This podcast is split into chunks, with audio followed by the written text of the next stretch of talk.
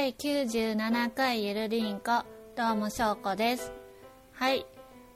今日は2019年7月22日月曜日でございます。はい。というわけで今日も始めていきたいと思います。なんか梅雨明けまだですよね。これ配信された時は関東梅雨明けしてるのかちょっと分かんないんですけど22日現在はまだ梅雨が明けておらず去年はすごい早かったですよね。去年はあの梅雨明け関東の梅雨明けが6月にはもう明けてたんですよね。去年なんか本当になんか梅雨って感じはしない梅雨だったですけど今年は本当梅雨っぽくて雨本当に多いしほぼ毎日のように雨は降ってるし、まあ、雨降ってなくても曇りだったりとか晴れっていう日がほとんどなくって1週間予報とかで天気予報を見ても晴れの日があったらなんかすごい嬉しくなっちゃう感じですよね。ででなんか先週とかはほんとまだ肌寒くってあのいつも私うちのリビングの下にこたつあリビングの下じゃないやリビングでこたつの下にカーペットをねあの冬場は引くんですよ。あったかいカーペットそれをまだ勝たせなくって寒くって。でなんか普段ならこの時期ってもうご座とかに変えてるんですけど今年はちょっと肌寒い日が多くってまだ帰れてない状況でヒートテックとかもたまに来たりとか 長袖だったりとか本当になんかまだ夏らしくないなと思うんですけどでもなんか土日で、まあ、土曜日花火大会があったりとかまあお祭り近くのお祭りがあったりとかでああやっぱりもう夏なんだなっていうなんかやっとなんか夏かなっていうのを少しずつ感じられるようになってきました。はい。皆さんは夏のご予定は何かありますでしょうか？はい。というわけで今日もゆるく始めていきたいと思います。お願いします。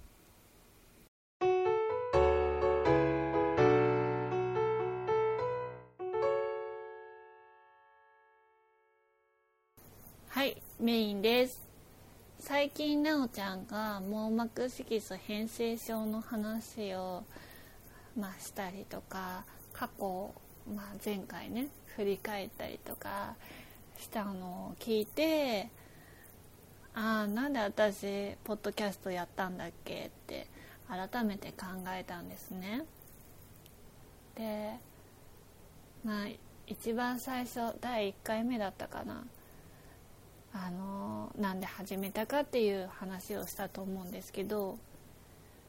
まあちょっと重くなるかもしれないしでもなんか私はなんかこれすごい今伝えたいなと思ったので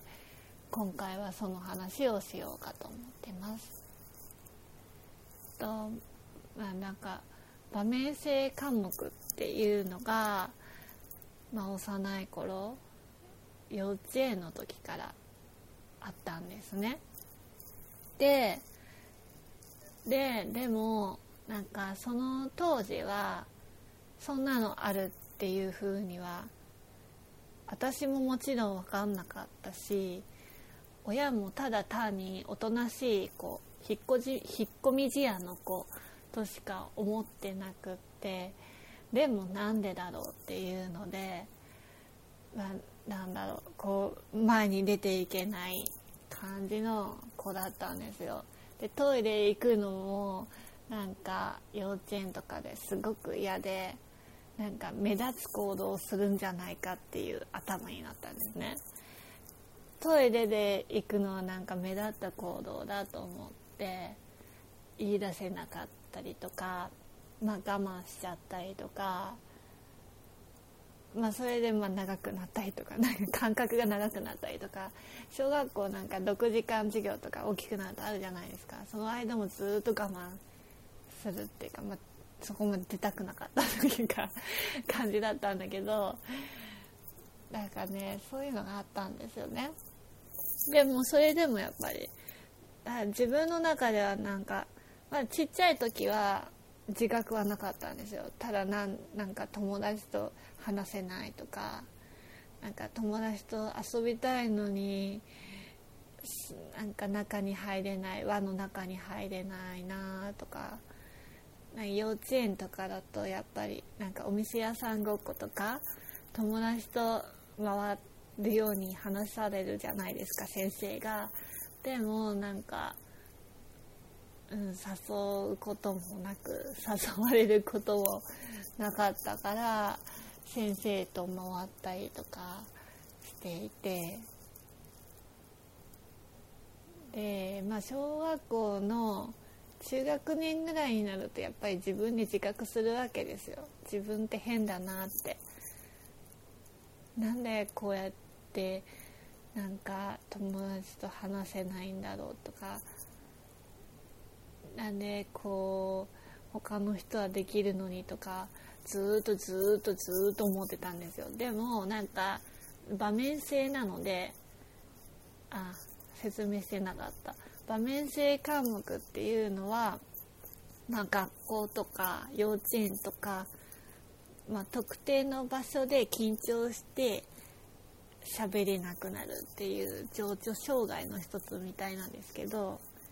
場面性は場面性なんですよ。ある特定の場所で喋れなくなる。家ではすごくおしゃべりなわけですよ。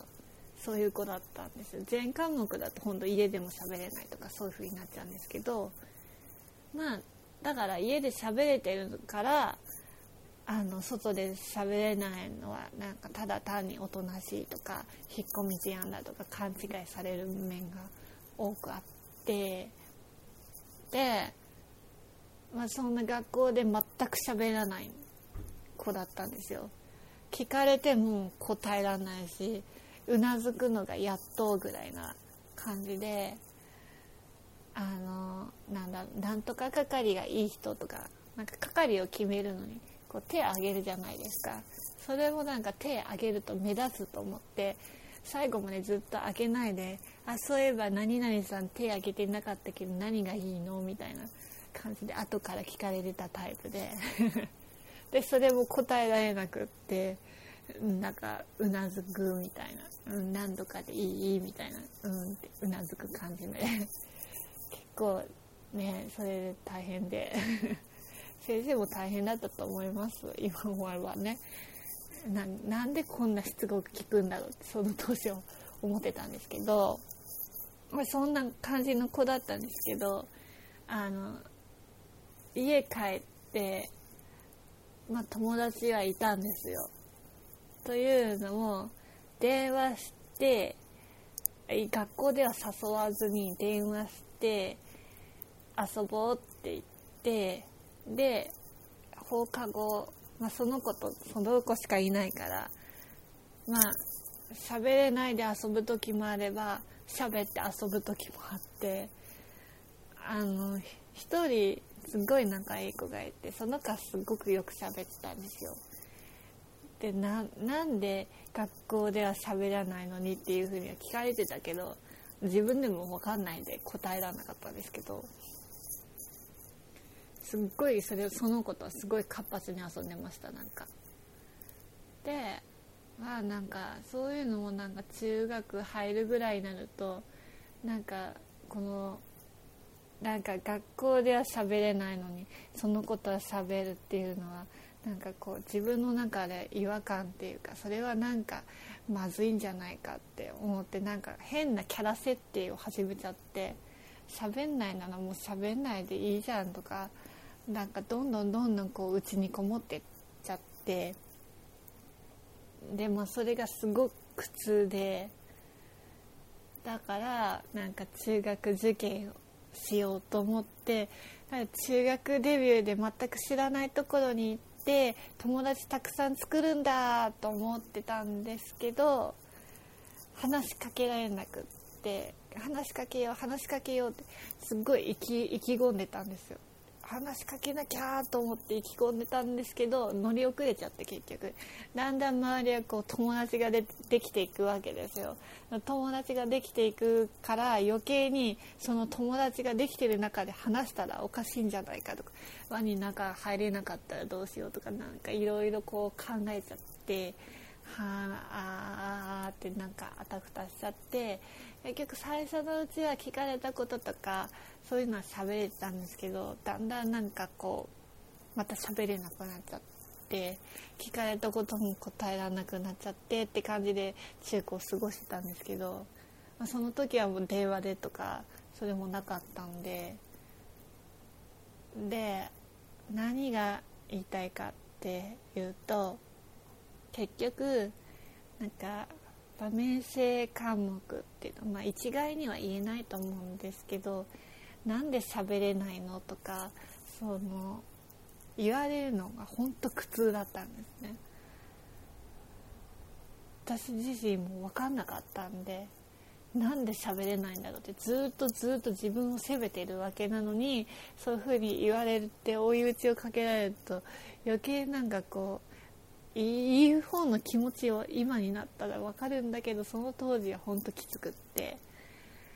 でなんか喋れないことに挨拶でできないのは何でなのとかそういう責められたりとかが結構つらかって余計にこう悪化させちゃって本当に自分は喋れないんだと思って。あで余計なんか周りが喋らないと思ってるから喋らない自分でいなきゃいけないと思ったし。なんかそういうのがあったんですね。その当時は。なんでか分かんないけど。で、まあ、大学入って、まあ、大学は同じ学校だったり中高大と同じ大学だったりで最初のうちはやっぱり周りの目があって喋れないっていうのがあるから喋っちゃいけないと思ってたけどそれじゃいけないなと思ったしまあ、ネットとかだんだんあの開通されてきたので mixi とか mixi はなかったかな掲示板とかで知り合った人とこう話す話していくようになってああなんかで好きになった人がいてその掲示板で好きになった人がいたのがきっかけでこのままじゃいけないと思って、まあ、徐々にしゃべるようになって今に至るわけですよ。でも思うのがやっぱりこう学生時代とか子供時代にこう対人関係を学ぶわけじゃないですか。だから今も、うん、結構分かんないんですよね。どう人と接していいのか距離距離感がどうしていいのかそのどこまで踏み込んでいいのかあのありがとうって言われた時に運しか言えなくってありがとうって言われてそれはなんか運じゃないんだろうなとは思うんだけどそれをどう返していいのかがわからない。あれどういたしましてってなんか子供同士の会話なのかなとかなんかねよく分かんなくなる時があるんですよ。だからなんかこうこううまくキャッチボールができなくって、まあ、なんか人によれば言い訳じゃんって思うかもしれないんだけどそれがねなかなかこうまだうまくできてない状態ででもなんか話すのは好きなんですよ。話すのは好きだからこういうなんかポッドキャストを通じて、まあ、場面性科目っていうのはほとんどうつ病とかはだんだん知られてくるようになったんですけどあんまり知られてないものなのでなんかそういうのもあるんだよっていうのを知ってほしいっていうのとそれでもこういうふうに今こうやって楽しくやってるんだよっていうののと、ま、コミュニケーション能力を上げるっていうのでポッドキャストを始めたんだなってもう最近改めて感じたのでそれをお伝えしたくって。で、まあ、一つ思ったのがまだなんか自分の中でおとなしいっていうのを頭に叩き込んでるからこうおとなしい自分でいる演じてしまう。でもなんかそれってなんか自分じゃないなと思うし、まあ、それも自分なんだけどなんかこう抑圧してる感がすごいあるのでそれをなんかなんか決めつけって良くないのかなと思、まあ、決めつけすることで楽になることもあると思うんですけど自分はおとなしいからおとなしくしなきゃいけないとかなんかそういうのがだんだんこうバカバカしいっていう言葉はあれなんですけどなんか人生をつまらなくしてるような気がして、まあ、前回のなおちゃんの話を聞いてすごくなおさら思ったんですけどおなんかそういうなんかこういう自分の枠組みの中で生きてたらやっぱり窮屈になっちゃうしそういうのなんか取っ払って、まあ、別におとなしいかおとなしくしなきゃいけないとか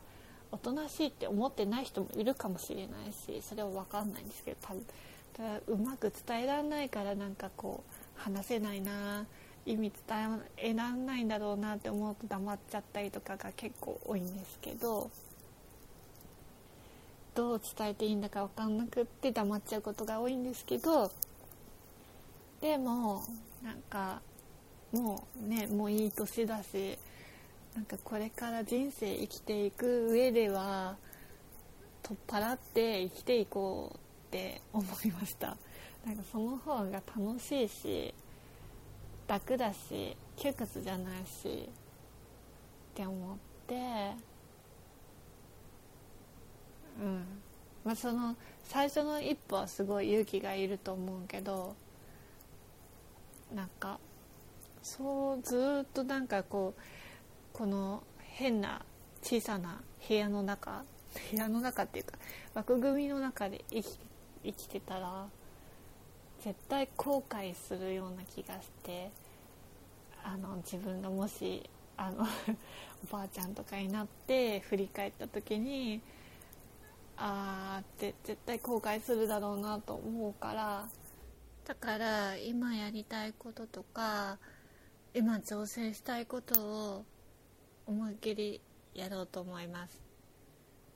本当にこれはそう。話しかけたいなと思ったら今まではこうどう思われるかなとかこのタイミングで話しかけるのどうかなとか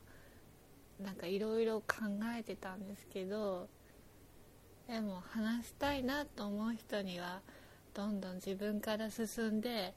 話しかけて話してコミュニケーションをとっていきたいと思います。最初は勇気いると思うけど。それがちょっとすごい思いました。ちょっとじゃないねすごい思いました。ひたすら挑戦あるのみ。ということでゆるく ゆるかったのか分かんないけどゆるくメインの方終わっていきたいと思います。ありがとうございます。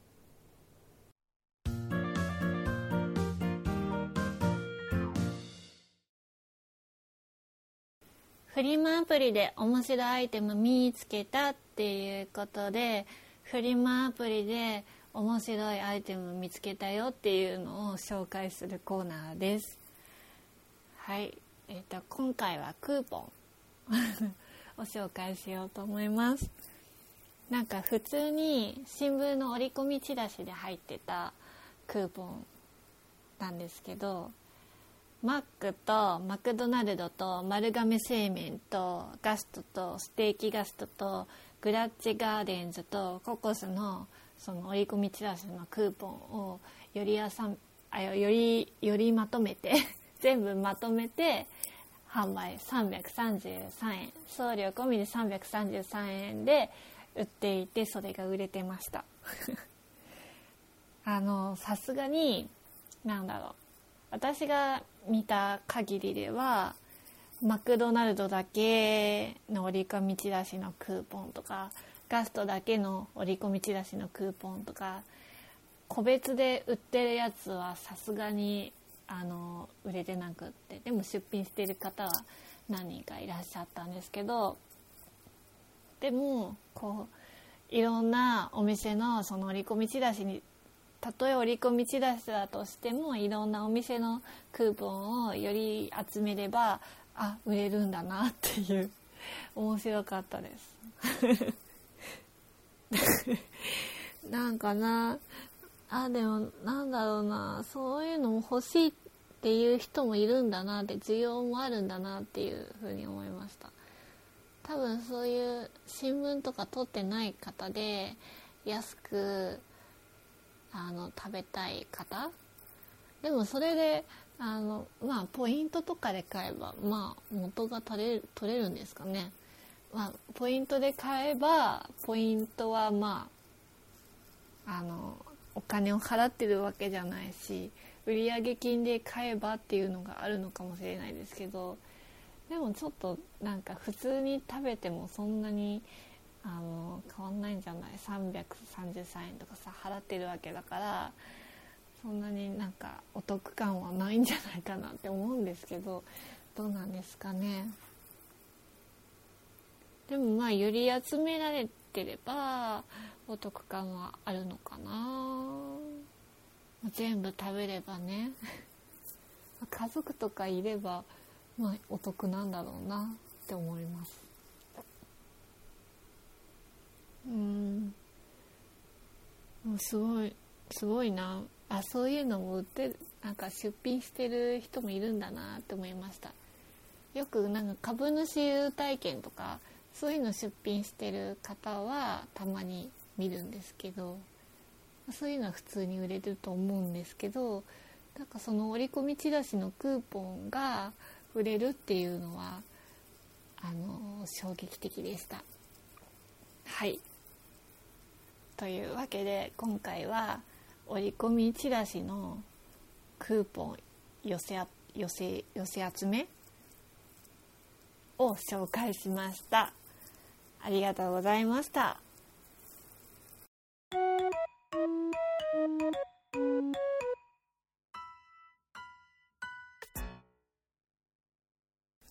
はいエンディングです。ゆるりんこではお便りの方を募集しております。現在募集中のテーマはフリマアプリであなたの面白いアイテム。こんな面白いアイテムあったよっていうのがあれば教えてください。あとあなたのおすすめ食品っていうことで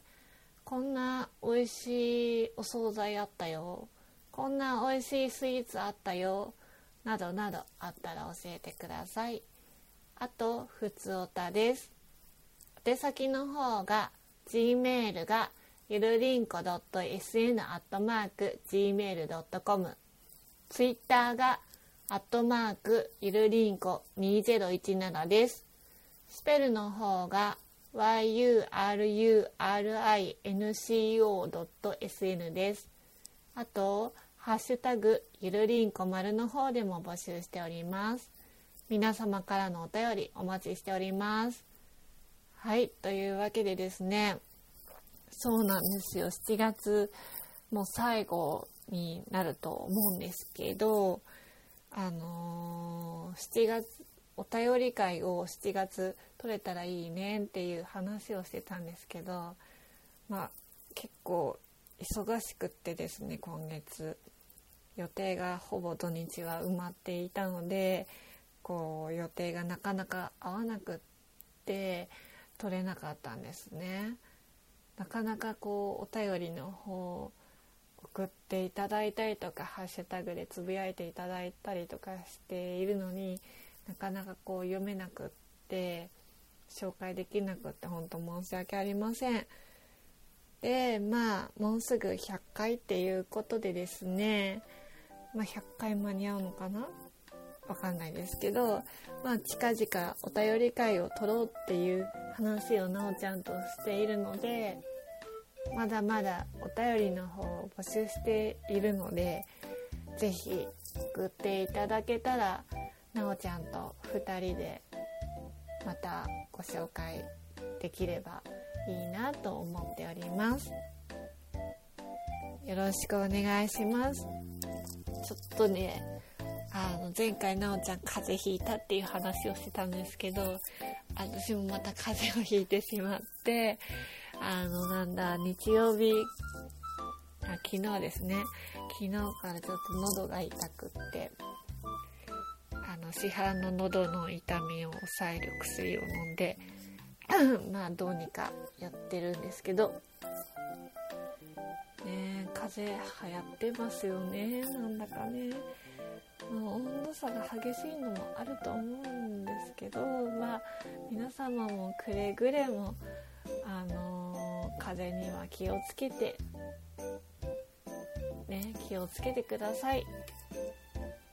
はい。というわけでまあ今日もゆるく終わっていきたいと思います。お相手はしょうこでした。